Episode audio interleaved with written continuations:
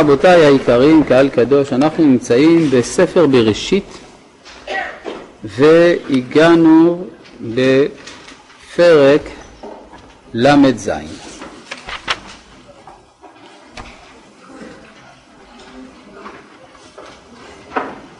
פסוק א'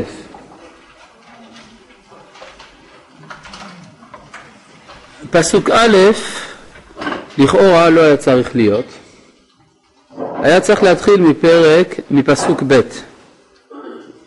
אז נעשה דילוג קצר, כתוב אלה תולדות יעקב. זה ההיגיון. אחרי שהיה אלה תולדות עשיו, אלה תולדות יעקב. ובמקום לה, לספר לנו על תולדות יעקב, הכתוב מקדים פסוק שנראה לכאורה מיותר לחלוטין. והוא פסוק א'. האמת היא שלי תשובה למה כתוב פסוק א' בכל זאת, כי לפני ב' חייב להיות א', אי אפשר להתחיל פרק עם פסוק ב', ולכן לא הייתה ברירה אלא להקדים לו עוד פסוק. אבל הבה נקרא את הפסוק קודם. וישב יעקב בארץ מגורי אביו, בארץ כנען. יש פה כוונה, ברור שלא סתם נכתבו הדברים, זה לא כמו בחיבור של ילדים בבית ספר, ואז מה קרה? אז הוא הלך הביתה, וזהו, ואחר כך, אה, נו, זה ודאי לא ככה.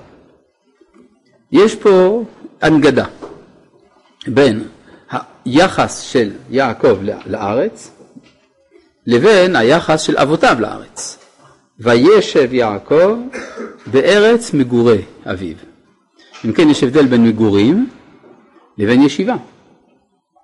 מגורים הכוונה מלשון גר, כלומר ארעיות. האבות, אברהם ויצחק, חיו בארץ כגר, ויעקב החליט לשנות את היחס לשבט. הרעיון שיעקב ישב, מתי יושבים? כשגומרים ללכת. גמרת ללכת, אז אתה יושב. כל זמן שיש לאן ללכת, אתה לא יושב, אתה הולך. אז אם הוא ישב, סימן שהוא חשב שזהו, נגמר הזמן של ההליכה. באיזה מובן נגמר הזמן של ההליכה? הרי צריך לזכור שיעקב הוא לא אישיות פרטית, הוא אבי האומה. אז אפשר לומר שסבר יעקב שהגיעו ימות המשיח. על כל פנים, וישב יעקב זה כל התוכן של הציפייה המשיחית. יש פה כיסאות, יש פה אפילו כאן כיסא.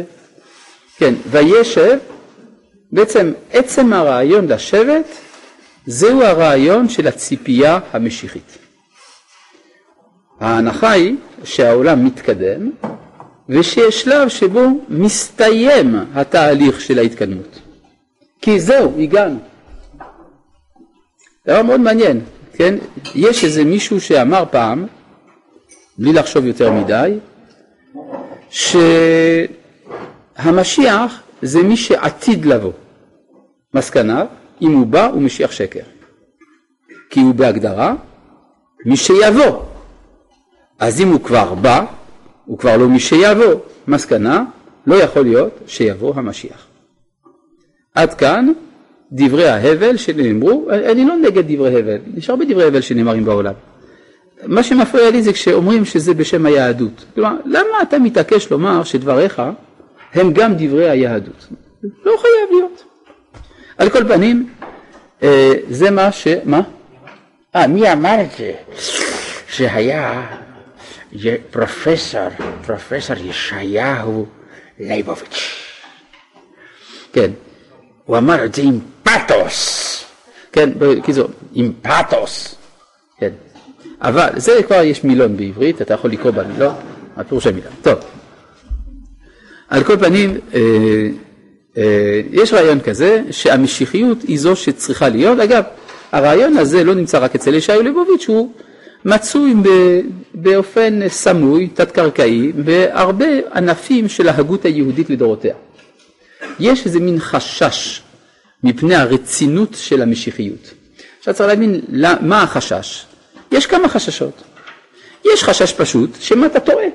אתה חושב שהגיע הזמן, עוד לא הגיע. וזה אפשר בהחלט להבין, זה, הרבה פעמים חשבו שהנה זה הגיע, וזה לא הגיע. אז החשש שמא אתה מקדים את הזמן, שמא אתה טועה, זה חשש מובן. אבל יש חשש יותר עמוק. יש חשש שמא זה באמת לא נכון. אולי באמת אין להיסטוריה לאן להגיע. אז מה אנחנו נעשה עם אמונת המשיחיות שאנחנו סוחבים בצקלוננו מאז אבותינו? אז מוכרחים לומר, טוב, זה פרזה, זה מטאפורה, זה בכאילו. מטאפורה ופרזה יש גם במילון. וזה, יש, אז יש פה בעיה של חיסרון באמונה. כן, כלומר, הרב צבי יהודה זצ"ל, שעכשיו זה כבר 30 שנה לפטירתו, עוד מעט, היה רגיל לומר, יש אנשים שאומרים, אולי זה לא הגאולה. אבל, אבל אמונה זה לא ספקות, אמונה זה ודאות. כן? יש קל גדול, כשזה מגיע זה מגיע. כלומר אם כאשר העידן של הגאולה מגיע, אתה עדיין בספק, אז לאיזו גאולה אתה מצפה? זה כנראה שיש לך ציור של הגאולה שהוא ציור מגי, שלקוח מן התפיסה המיתולוגית, וזה לא התפיסה של היהדות. כן? זה אחד הדברים המסוכנים שיש בתפיסות שדוחות את הגאולה עד אינסוף. על כל פנים, יעקב אבינו, שהיה יהודי בכל מלוא מובן המילה, למרות שהוא לא היה הבן של יהודה, הוא רצה כבר לשבת. וישב יעקב, זה הציפייה המשיחית. ויש בעיה, חז"ל אמרו שכל מקום שכתוב וישב, לשון פורענות. למשל, אה, וישב ישראל בשיטים, ויחל העם לזנות את בנות מואב. כלומר, כאשר יושבים, יש פורענות. מדוע? בגלל שהעולם עוד לא נגמר, כי. יש עדיין מה לעשות. אם אתה חושב שכבר הגעת ועדיין, וכבר אין מה לתקן, כשבאמת יש מה לתקן, זה מביא פורענות. עד אשר יבוא היום שבו באמת ישב יעקב בארץ כנען, בארץ מגורי אביו, ואז באמת ישב בטח בדד. איך מסתיימת התורה? וישכון ישראל בטח בדד עין יעקב. מה זה עין יעקב? כמו, כמו מה שיעקב אבינו רצה לעשות. אל ארץ דגן ותירוש, אף שמיו יערפו טל. מובן? ברוך אתה אדוני אלוהינו מלך העולם שהכל יעבור. תודה. אה, אם כן, וישב יעקב בארץ מגורי אביו, אפשר לומר שמבחינתו של יעקב הייתה הזדמנות לסיים את כל התהליך של ההיסטוריה. ומה עם מה שנאמר לאברהם אבינו, ידוע תדע כי גר יהיה זרעך בארץ לא להם, ועבדום ועינו אותם, הוא אומר, לא, עשיתי את זה, הייתי אצל לבן. ומה עם ודור רביעי ישובו הנה, הנה דור רביעי זה יוסף. מה אתה אומר? בטח, בביטחון, בדד, בלי להזדקק לאף אחד. זה המצב שהוא חשב שהוא הגיע אליו. על כל פנים זאת הציפייה שיעקב נשא איתו אחרי שהוא השתחרר מלבן, מעשיו, מאנשי שכם, ואז, ונולד לו בנימין, אז הוא סבור שהגיע הזמן. כן? כלומר זה, זאת המחשבה שלו, ומבחינתו לכאורה הוא צודק, נכון? עכשיו תראו מה רש"י כותב, רש"י אומר דבר מאוד מעניין. אלה אה, תולדות יעקב, יש פה כל כך הרבה דברים פה ברש"י, אה, זה? אה, הנה, קצת לפני והוא נער ברש"י. אה, ביקש ועוד נדרש בו, ביקש יעקב לשב בשלווה. כלומר הוא רצה להגיע לימות המשיח. וקפץ עליו רוגזו של יוסף. מה זה רוגזו? רוגז בשפה התנ"כית זה צרה. כן, לא כמו בעברית מודרנית שמרגיז זה מכעיס, אלא קפץ עליו רוגזו של יוסף. הצרה של יוסף קפצה עליו. מה, מה פירוש הדבר רוגזו של יוסף? הצרה של יוסף. כנראה שיוסף, גמרתם שמה? כנראה שיוסף איננו מסכים שיעקב ישב בשלווה. כן? צדיקים מבקשים לשב בשלווה. אומר הקדוש ברוך הוא, לא דיין לצדיקים מה שמתוקן להם לעולם הבא, אלא שמבקשים לשב בשלווה בעולם הזה? מעניין מאוד. כן, יש uh, בגמרא שמשה רבנו שאל את הקדוש ברוך הוא ארבע שאלות. שאל מדוע יש צדיק וטוב לו, צדיק ורע לו, רשע וטוב לו, רשע ורע לו. אז מה אנחנו לומדים? שיש ארבע קושיות. הקושייה השנייה והרביעית מפורסמות. מדוע יש צדיק ורע לו? אם צדיק, למה רע לו? ולמה רשע וטוב לו? זה גם שאלה, זו שאלה ידועה, כן? אז זה בעצם השנייה, השנייה והשלישית הן שאלות ברורות. אבל יש עוד שתי, שאל, עוד שתי שאלות. מדוע יש צדיק וטוב לו? מדוע יש רשע ורע לו? לא די לו בזה שהוא צדיק, צריך גם שיהיה טוב לו? כלומר, זה, זה לא מובן. מסכן, הוא כבר רשע, אז גם רע לו? כלומר, גם הצדיק וטוב לו זה קושייה, כי זה אומר שהטוב שבא לצדיק זה בגלל שהוא צדיק, ולמה לצדיק טוב לו? כן? זה קצת מהקושייה שיש פה כאן, כן? הקושייה, לא דיין לצדיקים מה שמתוקן להם לעולם הבא. אבל מה, מה המשמעות הדבר הזה? מה, סתם מתאכזרים, לא רוצ... אה, זה, זה קנאה, לא, לא רוצים שיהיה לו כיף, מה קרה? הוא צדיק, תן שיהיה טוב לו, מה יש, מה קרה? צדיק, טוב לו. אלא למה יש צדיקים? כדי לתקן את העולם. אם צריך לתקן את העולם, אז למה הוא יושב בשלווה? כלומר, הוא לא יכול לשבת בשלווה בעולם הזה כל זמן שהעולם הזה צריך תיקון. אז זה רוגזו של יוסף. יוסף סובר שתפקידו של הצדיק שלא לשבת בשלווה. אבל איפה יעקב רצה לשבת בשלווה? איפה? בארץ כנען. סימן שיוסף חושב שהצדיק מה צריך לעשות? לצאת לחוץ לארץ. זאת כנראה המחשבה של יוסף, שאי אפשר לצדיק לשבת בארץ ישראל. זה מה שכתוב, ביקש יעקב לשבת בשלווה, קפץ עליו רוגזו של יוסף, לא דיין לצדיקים. זאת אומרת שיוסף סובר שלשבת בארץ ישראל זאת לא הדרך הנכונה של הצדיקים. אולי נסביר קצת את הנקודה הזאת. מבין כל הבנים של יעקב, יוסף הוא זה שאומר לצאת לחוץ לארץ. מי הוא בתוך אה, רשימת התלמי, הילדים? הוא האחרון, האחרון שנולד בחוץ לארץ. נשאר כמה זמן בחוץ לארץ? אה? שש שנים, נכון? שש שנים יוסף נמצא בחוץ לארץ. אתה שואל את יוסף, תגיד, מה זה בשבילך אה, חרן? חרן זה נוף הילדות שלי. יש לו נוסטלגיה, יש לו אידיאליזציה רומנטית של הנוף של חרן. מקום נפלא, נושא תקוות. בעוד שאצל האחים שהיו קצת יותר גדולים, הם יודעים מה זה חרן. זה המקום שבו ביקשו להשמיד אותנו. ביקש לבן לעקור את הכל. כלומר, הם יודעים, האחים, מה זה חוץ לארץ. זה המקום של השואה. יוסף היה צעיר מדי כדי לחוש במה מדובר. ולכן בשבילו זה המקום של הנוסטלגיה. ברור? ואז זה יוצר שתי גישות שונות בתוך בית יעקב כיצד מתקנים את העולם. יש פה בעיה. הניסיון הזה לתקן את העולם בחוץ לארץ.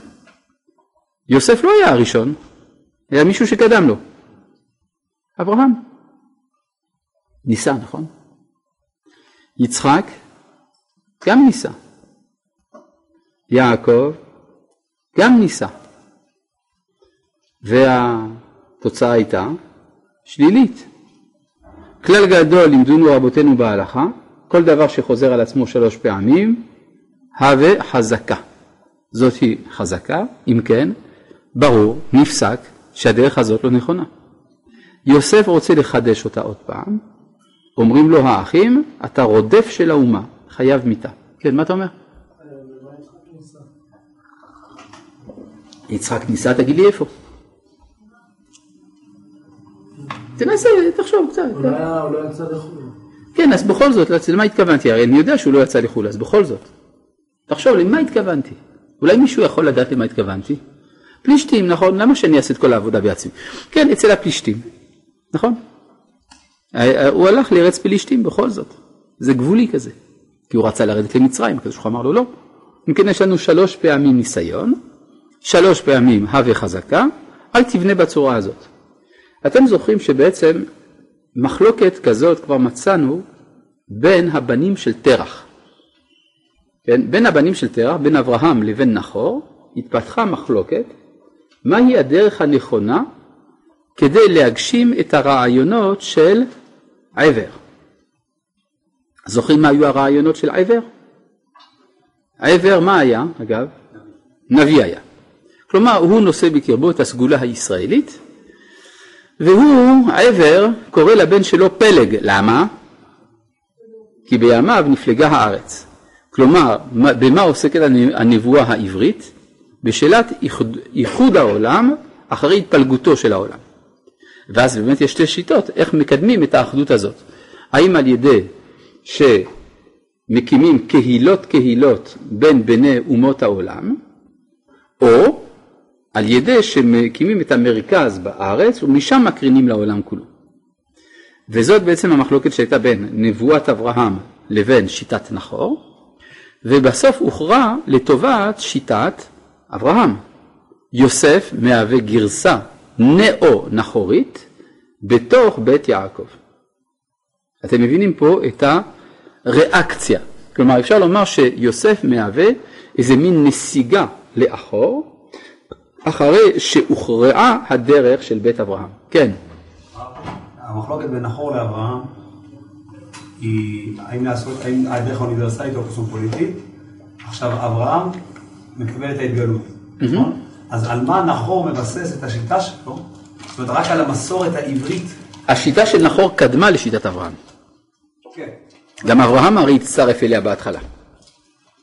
ברור? הרי אנחנו יודעים, וגם זה מה שהקדוש ברוך הוא אומר לאברהם, בעצם שיש נבואה רק בארץ ישראל. מה השאלה? איך, על מה נחור מבסס את השיטה שלו, אם אין לו נבואה בכלל, כי הנבואה יכולה להיות רק בארץ. נחור מבסס את שיטתו על הנבואה של עבר. שעבר אומר כי בימיו נפלגה הארץ. זאת אומרת שיש נבואה שהיא בעצם מחוץ לארץ ישראל, הנבואה של עבר. נכון, שהיא נבואה כללית. טוב, ובכן, בואו נראה מה זה אומר. כן, אני כאן לפי מה שאני אמרתי לכם עכשיו, יוצא שיוסף רצה את חוץ לארץ עוד לפני כל הסיפורים שאנחנו עומדים לקרוא. כן, יש לי שאלה לגבי המחלוקת בין אה, מה שהרב הגדיר כקוסמופוליטי או לאומי. נכון, הוא אוניברסלי. כן. אם אנחנו, אה, אם האידיאל, כן, לחיות בתור לאום, איך אנחנו נוכל לדבר לגויים אם אנחנו לא מכירים את התרבות שלהם? איך אנחנו נוכל לדעת לתקן אותם? אם אנחנו צריכים לחיות מתוך המרכז הארץ ישראלי, איך נתקן את האומות? אז זה בדיוק השאלה, האם הולכים מן המרכז אל הפריפריה, שזו השיטה של יוסף, או מן הפריפריה אל המרכז. אנחנו רואים שהקו הקבוע בתוך, בתולדות עם ישראל זה שהאומות באות.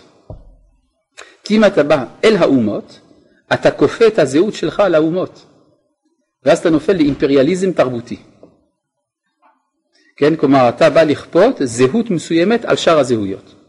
מה שאין כן אם אתה מגדל אור, באים הגויים וכל אחד לוקח ממך מה שטוב לו. שנאמר והלכו גויים לאורך ומלכים לנוגה זרחך. הם אמורים לבוא אלינו. שנאמר אה, והיה ביום ההוא נכון יהיה הר בית השם בראש ההרים ונישא מגבעות ונהרו אליו כל הגויים. ואמרו לכו ונעלה אל הר השם אל בית אלוהי יעקב. ברגע שהם אומרים את זה ויורנו מדרכיו.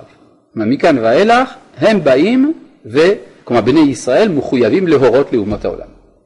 ונלכה באורחותיו כי מציון תצא תורה ודבר השם מירושלים, ושפט בין הגויים, והוכיח במישור לעמים רבים, ולא יישא גוי אל גוי חרב, ולא ילמדו עוד מלחמה.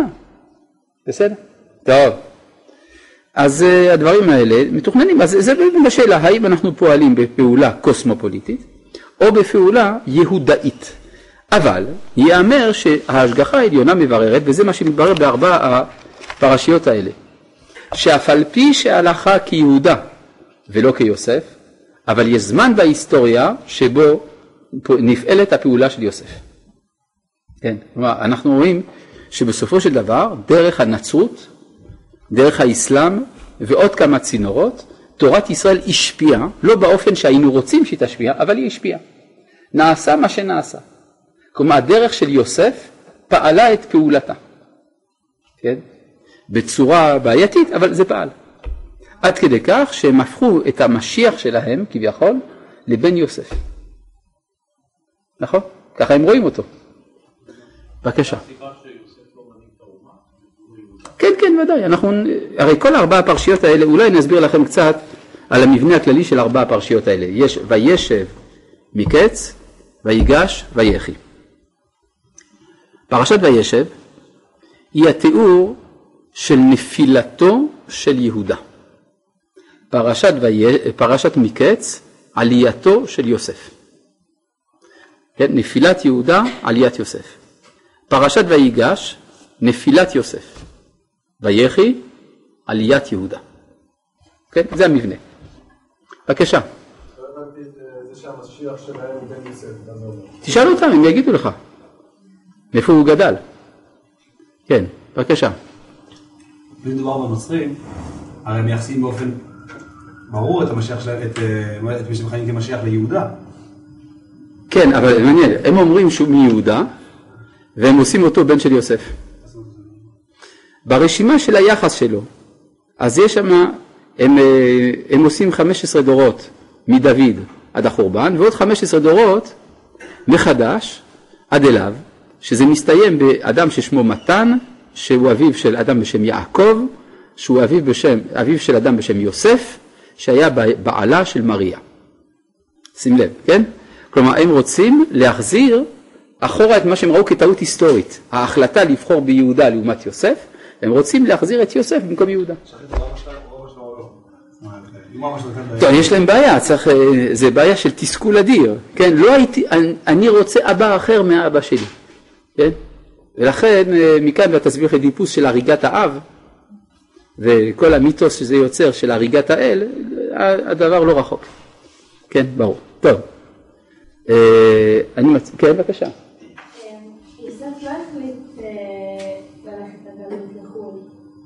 כן?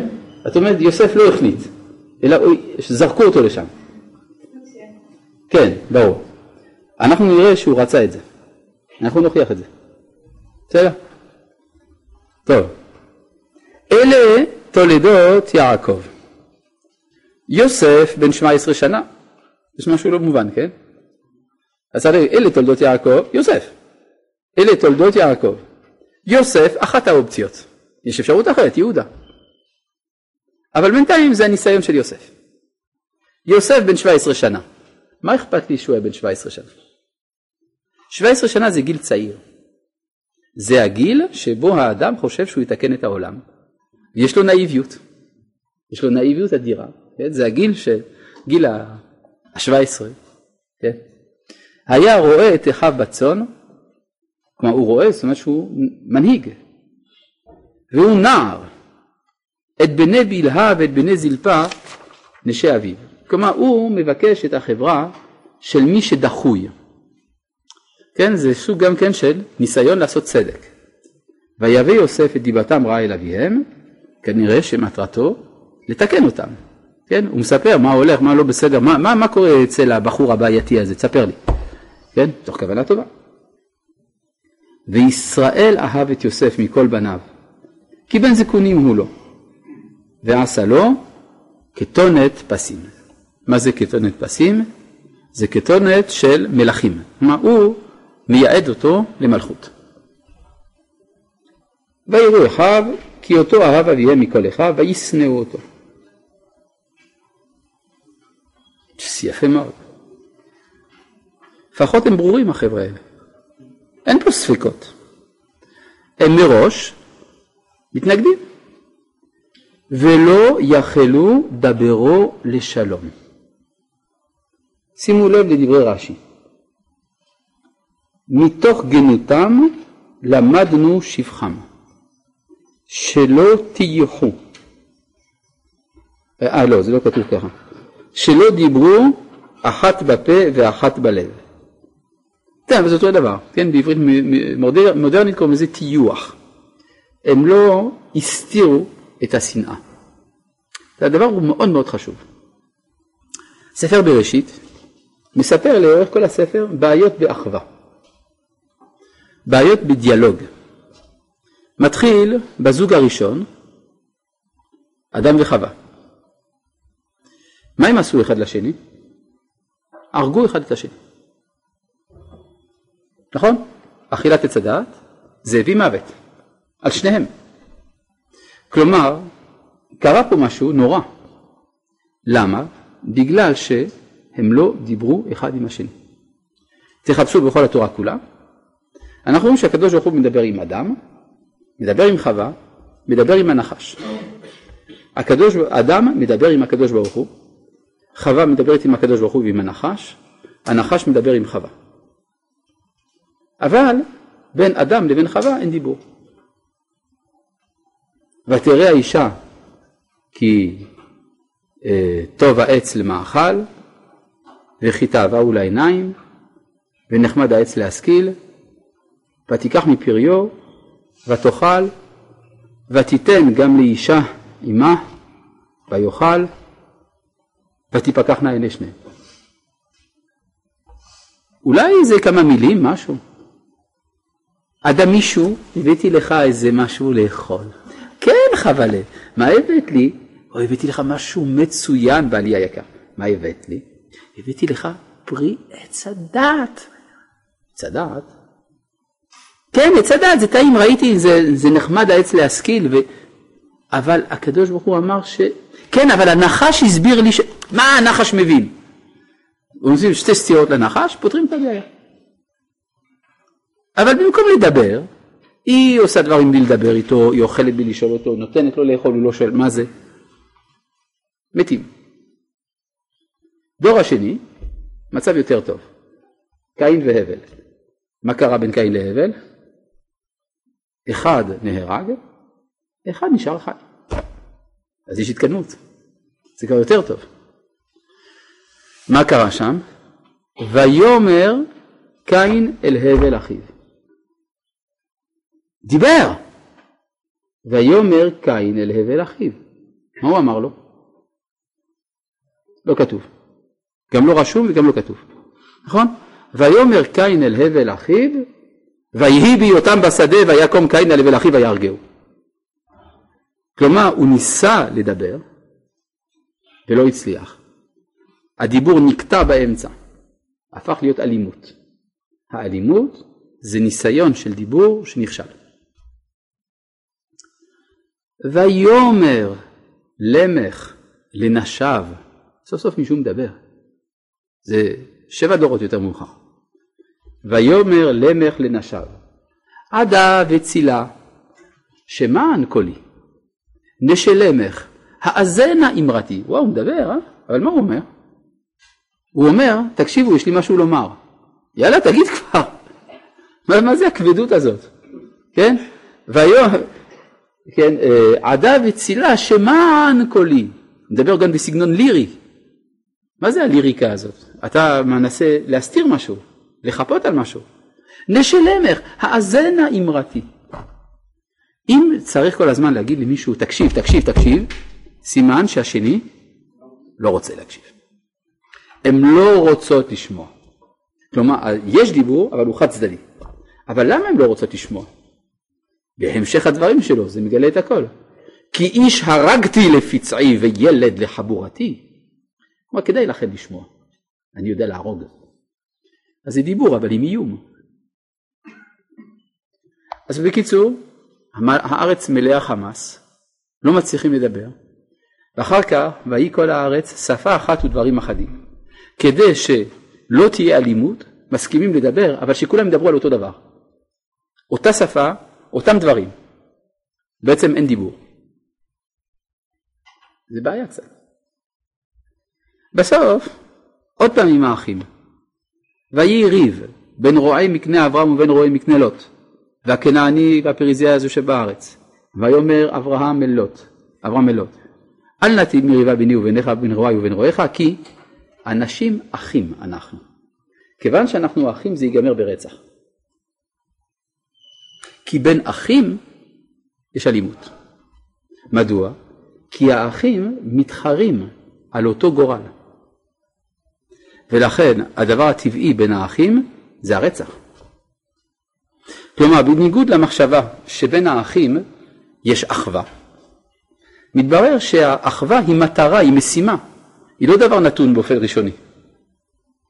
כן, אה, שני תינוקות, יש סוכריות, שתי סוכריות, כל אחד רוצה את שתי הסוכריות. עד שאומרים לא, אחד לא, אחד לך. אבל למה הוא קיבל בצבע הזה? אבל אתה קיבלת צבע אחר, אבל למה הוא קיבל? יש תחרות. ולכן אפשר לומר שהאחווה, האהבה בין האחים זה כמעט נס. זה נס של התגברות על הטבע. אז אברהם ולוט הלכו בדרך הקלה, נפרדים. אנחנו כאן והם שם. שמים גדר הפרדה. עד שבאה מלחמה ואתה צריך לעזור לחבר'ה שלך מהצד השני. טוב, אז בין יצחק לישמעאל מעדיפים בכלל לא לפתוח את הפה. לא מצאנו בין יצחק לבין ישמעאל שמדברים. מצחקים, מצחק. כן? אבל השני לא קיים באמת, הוא בכאילו קיים. זה בלוף, יצחק לא קיים, אומר ישמעאל. בין יעקב לעשו זה מתחיל להתקדם, סוף סוף מתחילים לדבר. מה הם מדברים? אני אהרוג אותך. טוב, לפחות זה דיבור, מתחילים להבין. מה עושה האחד? בורח. בסדר, מתנשקים לרגע, מהר, נפרדים לעד. נפגשות לדק, נפרדים לעד. עוד דור, ואז אנחנו למדנו בפרשת ויצא, שאצל יעקב יש ניסיון לבנות, איך לומר, בכורה מסוג חדש. אז מתחילים. ראובן, אחר כך אה, אה, דן וגד ויוסף. במשפחה של יעקב מנסים לפתור את הבעיה. איך? על ידי שלא יוכלו דברו לשלום. כלומר, האחים אומרים, אנחנו נשים על השולחן את הקלפים. אנחנו נגדך, אנחנו שונאים אותך. אה, סוף סוף מישהו שמדבר, כמו, שמדבר לעניין. אם מוכנים לדבר באמת על השנאה, יש סיכוי להגיע לשלום. ואז קורה דבר מאוד מעניין. באותה משפחה שבה בגלל שנאת האחים היו מוכנים להרוג את האח, באותה משפחה צמח השלום בין האחים. אם שלום בין האחים השונאים יתאפשר, זה סימן שירדה שכינה לעולם. כי מצד הטבע זה בלתי אפשרי. וכפי שאמר מחבר ברכת המזון, וגם מחבר הקדיש, וגם אנריקו מאסיאס, עושה שלום ממרומיו, הוא יעשה שלום עלינו. וגם שלמה ארצי, וגם דודו פישר. כולם אומרים, עושה שלום במרומיו, הוא יעשה שלום עלינו. משפט פסימי לחלוטין. כי אם אתה אומר שאת משפט כזה, זה אומר שרק מי שעושה שלום ממרומיו, הוא יכול לעשות שלום עלינו, כי אנחנו מצד עצמנו לא מסוגלים. אם בתוך המשפחה אחת הדבר הזה הצליח, זה סימן שנבנה כלי לשלום בעולם הזה. ואז אנחנו בטוחים שאפשר להתחיל את ההיסטוריה. ואז מסתיים ספר בראשית ומתחיל ספר שמות. ההיסטוריה יכולה להתחיל. עד אז אין לנו ביטחון שזה יצליח. מובן? אז זה בעצם מה שמתברר כאן. בואו נראה על מה הם מדברים. ויחלום יוסף. חלום. אני קורא פסוק ה'. ויגד לאחיו ויוסיפו עוד שנאו אותו. כלומר הם שנאו אותו לפני החלום.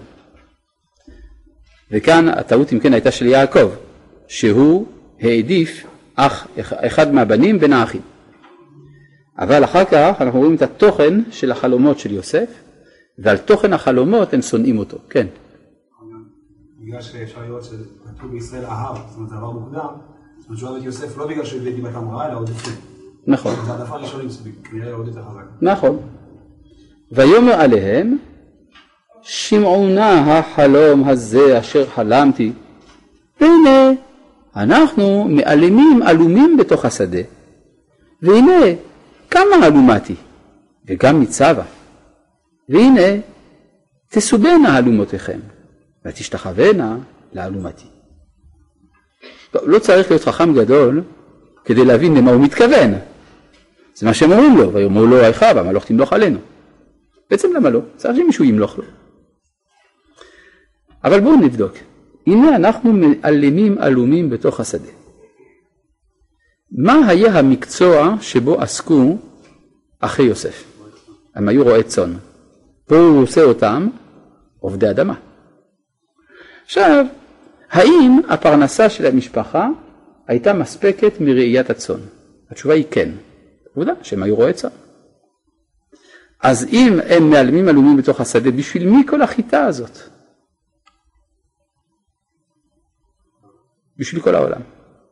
כלומר, מלכתחילה יוסף אומר להם, חבר'ה, הגיע הזמן לטפל בעולם, והכלי שדרכו אנחנו נשפיע על העולם זה הכלכלה. כי הוא הבחין בזה, הוא אדם ריאליסטי מאוד, שהכלכלה זהו המנוע של החיים. המנוף לכל שינוי הוא הכלכלה. אם כן, יוסף מפתח משנה כלכלית, שאני עוד לא יודע עדיין מהי, אנחנו נראה בהמשך שהיא שוויונית. יוסף חושב שעל ידי פעולה של אחיו בכלכלה, מתוך כך יתוקן העולם כולו. זה כבר פעולה שפונה אל הגויים. ויאמרו לו אחיו, תשמע, אתה לא בקטע בכלל, אתה לא מבין איך עובדים פה. המלוך תמלוך עלינו, אם משול תמשול בנו. ויוסיפו עוד שנאו אותו על חלומותיו, על דבריו, והיה חלומות חלום אחר. ויספר אותו לך, ויאמר הנה חלמתי חלום עוד, והנה השמש והירח באחד עשר כוכבים משתחווים לי. כן? איפה האחריות? תחשוב איך שאתה מדבר. תראי באיזה טון אמרת את זה גם. כן. אבל אפשר לראות, תגידו לי, גם שמש, גם ירח וגם כוכבים בבת אחת? שמש וירח אפשר בבת אחת. יש איזה זמן ביום שלמרות שהשמש עדיין ברקיע, אפשר לראות את הירח. אפשר לראות את הירח וגם כוכבים באותו זמן. אז מה זה שהוא רואה את השמש, הירח וכוכבים? הוא רואה את הזמן ביום. זה מתחיל עם השמש, ממשיך עם הירח, נגמר עם כוכבים. כלומר, יוסף מזמין את האחים שלו להיכנס אל תוך הלילה ולשמש ככוכבים, כי הרי 11 כוכבים זה האחים. לכן הוא אומר, אני לא רק אנהיג אתכם, ולא רק דרך הכלכלה, אנחנו נעשה את זה בתוך הלילה. מה זה הלילה בשביל עם ישראל? גלות, הנה. לכן, מה? אולי הוא שואל אותם מה זה אומר, אבל לא, לא צריך להיות טיפש כדי, זה לא, לא צריך להיות חכם גדול כדי להבין מה זה אומר. משתחווים לו לא, וכולי. כלומר, הוא אומר להם, תראו חבר'ה, הגיע הזמן להיות בגלות. כלומר, החלומות שלו כבר מורים על הכיוון שאותו הוא רוצה לפתח. השמש והירח ואחד עשר כוכבים משתחווים בו. בסדר? מה אתה רוצה? מה העניין של הכפילות של המלוך תמלוך עלינו אם משול תמשול בנו? זה מעלה כאילו, הם מעלים שתי אופציות ויוסף... כן, לא מלך ולא מושל. מה? לא יודע, תחשוב לבד, לא יודע, מה אני כל דבר צריך ל... אפילו רש"י לא טרח להסביר. טוב, ויספר אל אביו ואל אחיו. לפני כן הוא סיפר רק לאחיו, בגלל שהוא ראה רק את, את עצמו עם האחים. עכשיו שהוא רואה את השמש והירח, הוא רואה לנכון לספר לאביו. ויגר בו אביו. ויאמר לו, מה החלום הזה אשר חלמת? הבוא נבוא, אני ואמך ואחיך להשתחוות לך ארצה? למה לא? הרי זה מה שחלם. מה, מה, מה, מה, מה הקושייה פה? אז רש"י מביא בשם חז"ל דבר פשוט. הרי אתה אומר השמש והירח, אני ואמך. אבל אמך מתה מזמן, רחל כבר לא בחיים. אז זה שטויות מה שאתה מדבר. אגב, יש אפילו רמז, תסתכלו באשר חלמת. האות האחרונה של המילה אשר היא רש. שתי האותיות הראשונות של חלמת, ח' ל', זה רחל. אחר כך מ', ת' והבו, נכון? ה'. אז רחל מתה. כלומר הוא אומר לו, ב, ב, איך לומר, במבצבץ כזה, רחל מתה, אז מה אתה מדבר שטויות?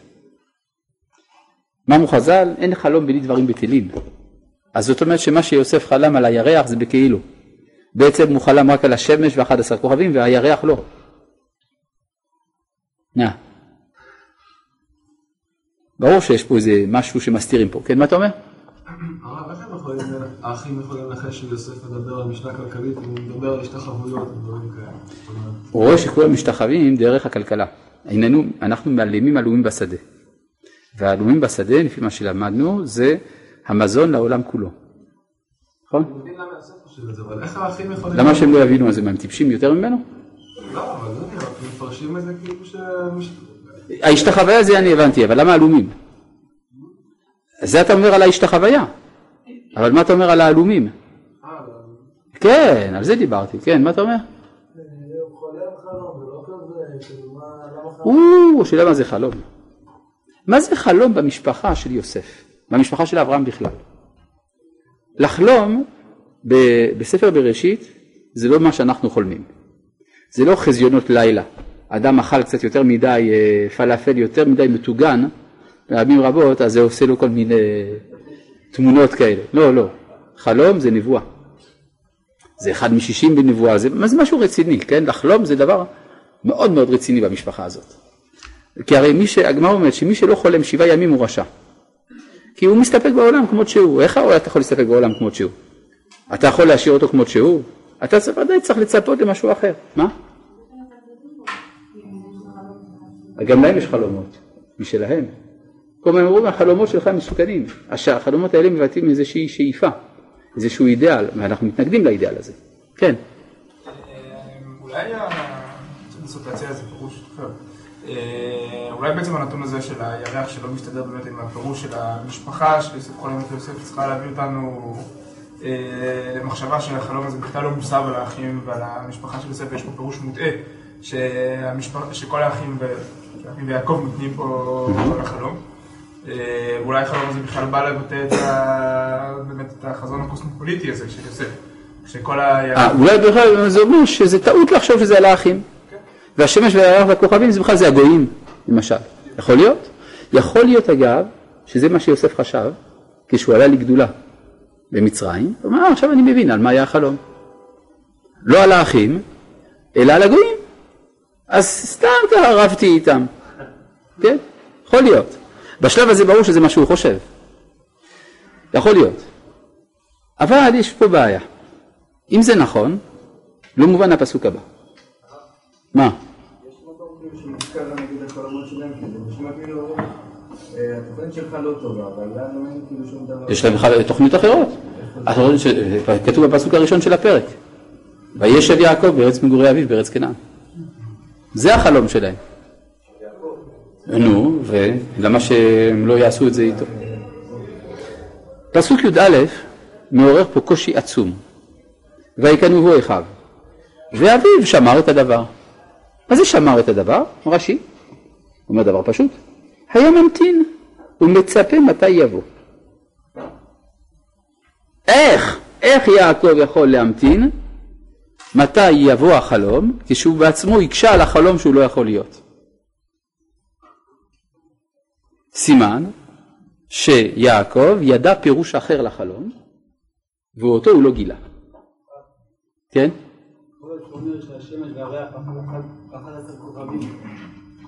יכול להיות שאמרת, מהאור לחושך, ברגע שכל העולם יהיה בחושך, יעברו לכל העולם. אבל מי זה הירח? הרי יעקב אמר, לא יכול להיות החלום שלך, כי לא יכול להיות שאני ואימך, ואחיך נבוא ישתחוו לך ארצה, שהרי אמך מתה. וכתוב אחר כך שהוא שומר את הדבר, מצפה מתי יבוא. סימן שהדחייה של החלום על ידי יעקב היא בלוף. הוא באמת יודע פירוש אחר לחלום.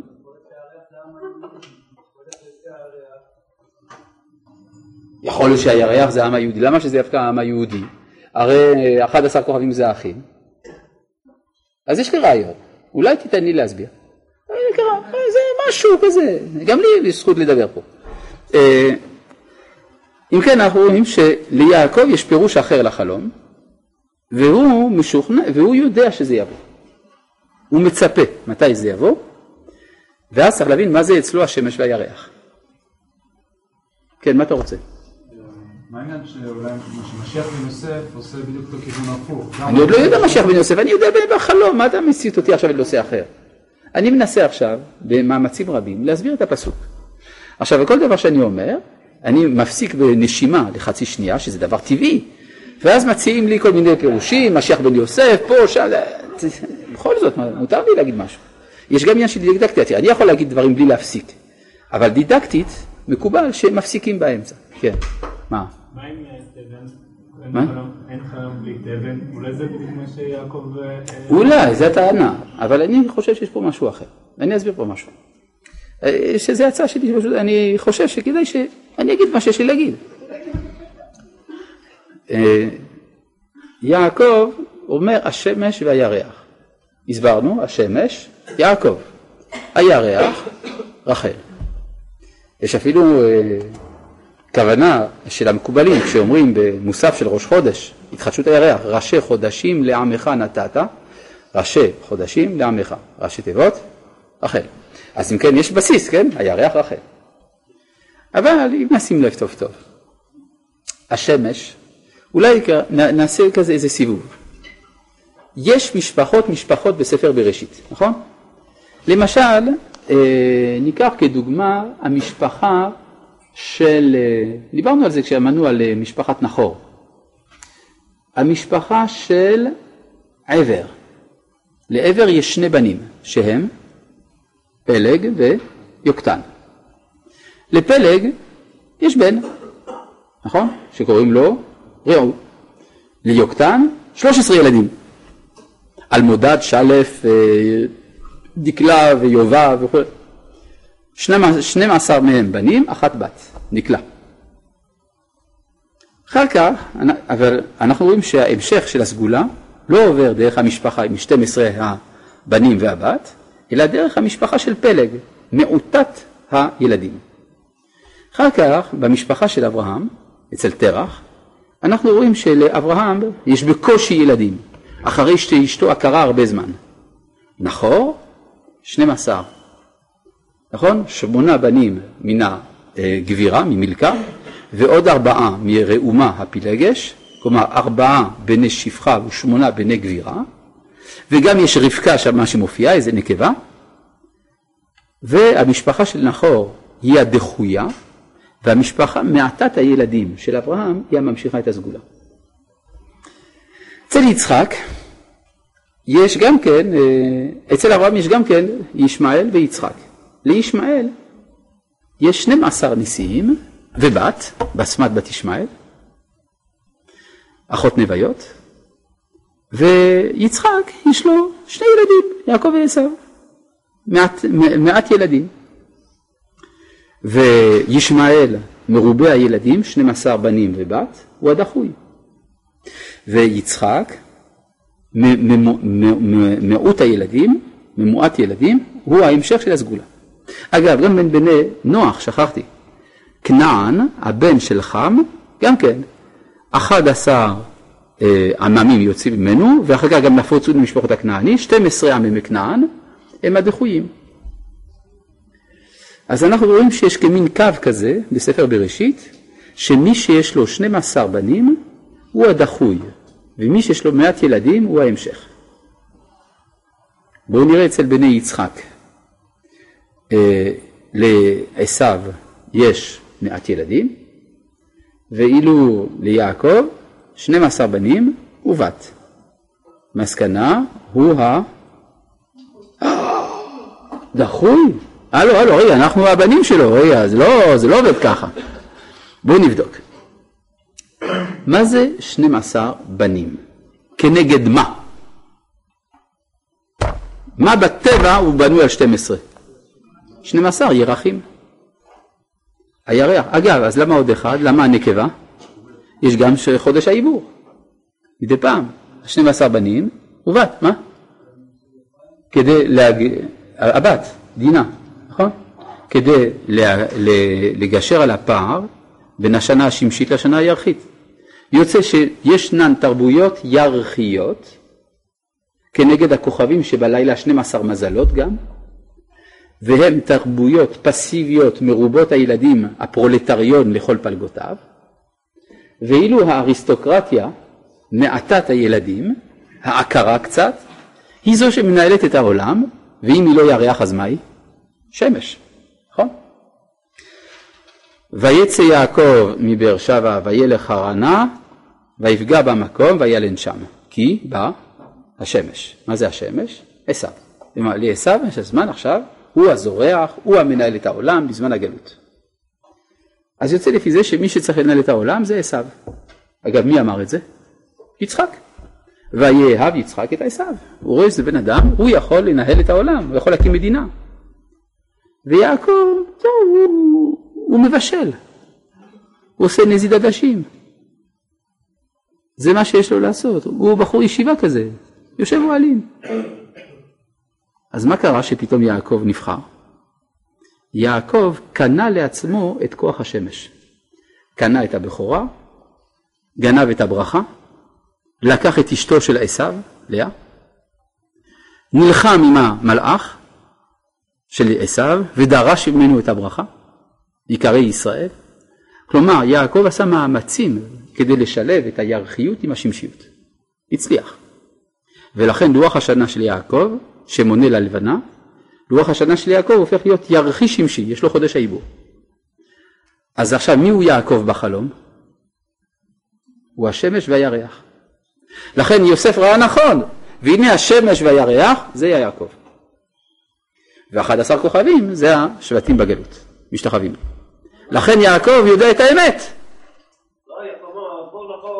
אז זה מה שהוא אומר, זה אומר את זה, מה שהוא אומר אבו נבוא זה כדי לדחות בעיני האחים, כדי לעשות שלום ביניהם. כדי להגיד, לא, אל תקשיבו, הוא סתם מדבר שטויות. לכן, ויקנו בו אחיו ואביו, בשקט, שומע את הדבר. מובן? כלומר, ליעקב יש ידיעה שהוא השמש והירח, ולכן הוא מצפה שזה יתקיים. מובן? וזה מה שלמדנו, ויזרח לו השמש כאשר עבר את פינואל וכולי, כל מה שדיברנו אז. כן. למה הוא גר בו? כי הוא רצה להשקיט את העסק, שלא יריבו. כי רואים שיש מאמצים, זה טוב מאוד לנסות להשקיט, להשקיט מריבות, לא? ולהשכין שלום, זה דבר חשוב. על מה מסתמך הפירוש הזה של יעקב שהוא הירח והשמש? על מה מסתמך הפירוש הזה שיעקב הוא... מי עוד שמחה... אה, זה שתי שאלות שונות, כן? אה, זה קיבלתי הלכה למשה מסיני. זה הלכה למשה מסיני מה שאמרתי לך. זה גמרא מפורשת במנחות. שכאשר אחד שאל שם את רבי עקיבא, רבי מניין לך? מה ענה רבי עקיבא? כן, כששאלו את רבי, במסכת מנחות, שמשה רבנו שם ישב בבית המדרש של רבי עקיבא, ושם אחד התלמידים אמר, רבי מניין לך? מה ענה משה? מה ענה רבי עקיבא? הלכה למשה מסיני. אז התשובה לשאלה שלך. עכשיו, על מה זה מסתמך? אני הסברתי לך על מה זה מסתמך. כן? על, לאורך כל ספר בראשית אנחנו רואים את זה. כן. אז זה נמצא במסכת מנחות?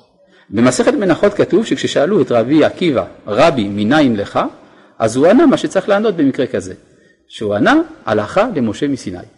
אז אם אתה שואל אותי מניין לי מה שאני אמרתי לך, התשובה היא הלכה למשה מסיני. כן.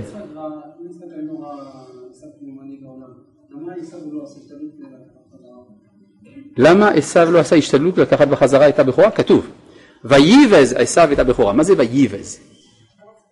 אז אומרים שלשון ביזיון, אולי זה לשון לבזוז. הוא בא לעשות ביזה, כלומר הוא בא לבוז את הבכורה שהוא כבר מכר. ובאמת הוא עושה מאמצים, הנצרות זה הניסיון הגדול ביותר של עשיו לקחת בחזרה את התפקיד של יעקב. רגע, משהו, אפילו רש"י, כשאומרים את הפירושים שלו, אז הוא לא אומר הלכה משה מסיני. ודאי שהוא את זה. יש לו את המקורות שהוא מביא מהמדרש. אבל אני הבאתי לך מקור, ממסכת מנחות. למה? לא? הרבה פעמים רש"י אומר. אבל הביא את זה ממקורות אחרים. לפעמים, אבל גם אני הבאתי לך מקור. הבאתי לך מקור, מסכת מנחות. טוב, עד כאן.